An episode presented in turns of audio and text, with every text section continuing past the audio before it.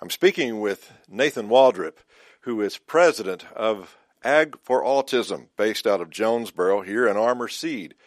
Uh, Nathan, thank you for giving us just a few minutes of your time to talk to what I know is a very important cause for you uh, and Armor Seed here in Jonesboro. If you will, just kind of briefly talk about the origins of Ag for Autism. What was its genesis? I know you know a, a gentleman that's on the board who has a son who's autistic. Right, Matthew Harvey uh, is on the board uh, with us at Ag for Autism, and his son has um, autism, uh, as well as Danny Graham, who's on the board. His son has has uh, autism as well, and uh, they were really the, the inspiration to begin it, and, and opened a lot of our eyes to the need for to help people with autism. And um, it, the organization began when three uh, companies, ag businesses here uh, locally, Armor Seed, Cache River Valley Seed, and Farm Credit Mid South, all got together and uh, began Ag for Autism. And that all started in 2012. How successful have you been over the past five years in generating resources now for uh, therapy and also educational efforts? We've been able to grow uh, the funds that we've raised every year um, compared to the previous year.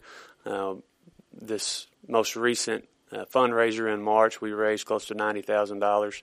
We have a couple of other uh, smaller um, fundraisers throughout the year, but um, that, that's our main um, fundraiser uh, in the fall. Uh, total to date, um, since we began, we've raised over three hundred thousand dollars, um, and now uh, with the March fundraiser would be closer to four hundred thousand dollars um, to help people with autism in the, in the area. But the need outweighs the resources. Uh, talk about how prevalent autism is. It's touching a lot of families right now. Right, it's become more and more prevalent over the last uh, few years. Um, the di- diagnoses have uh, increased, um, and now it's roughly one out of 60 kids uh, have some form of autism on the spectrum, and and uh, we see the need through the grant applications. Um, the grant applications um, this this last year greatly outweighed the funding that we had, and uh, that's something that we want to uh, be able to address and hopefully raise money to meet the needs for, for all the grant applications that, that are able to help people with autism. How are the grants utilized? I know there are some organizations that provide therapy services, but they can go to individual families as well for something just to purchase something as simple as an iPad. Right. There are a wide variety of uh, grants that, that we give. Most of them are to organizations, nonprofit organizations in our area that have uh, the expertise and and uh, resources. Well, the the personnel to help um, implement the resources that we're able to uh, give them. Um, uh, a lot of uh, sensory equipment uh, goes into use at, at a lot, through a lot of these grants uh, to help. Uh, those could be through schools or through nonprofit organizations organizations that provide uh, therapy to these kids. But like you said, also through um, individuals, there are different things that we can help uh, just individuals from iPads uh, can be greatly beneficial to a child with autism. Uh, also, we've given um, a scholarship to uh, a child with autism or a, a, young man with autism to help go to college as well.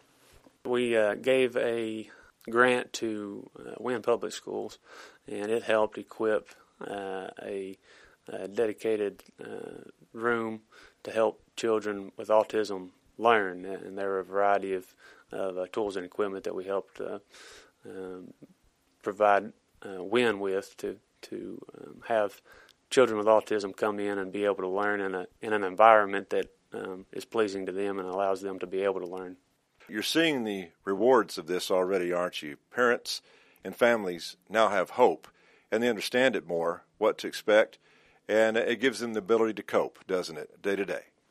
That's right. We we're really just uh, trying to, to to meet the need um, that we first recognized back in 2012, and and uh, there's a large gap of we feel uh, of a need of people that have uh, and are dealing with autism, and the resources to help meet those needs, and that's what we're wanting to do, just to help fill that gap. So, even though you have the three founding organizations, do you see Ag for Autism in Arkansas expanding to include more ag related companies?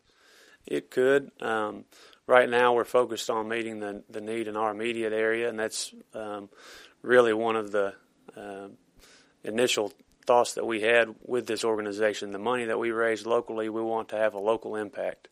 Um, so, uh, as we hopefully are able to meet the needs uh, here locally, maybe we'll be able to grow that outside of our area as well. And finally, talk about this uh, conference and special event you're going to be having for educators, I believe, and families coming up in August. Right. We have the Autism Resource Conference coming up in August, and and uh, all the information's on our website, agforautism.org. Anybody uh, interested in attending that? But it's it's uh, two parts. One part is for educators and therapists, and and uh, the other part is for parents. Um, just to be able to tailor that to depending on who is wanting to attend.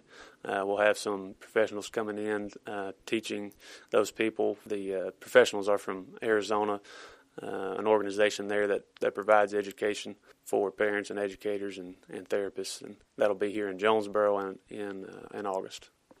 And you can check those specific dates on their website under conferences and that's agforautism.org. Uh, Nathan Waldrop, thank you for your time and thank you for what you're doing to help in this great cause.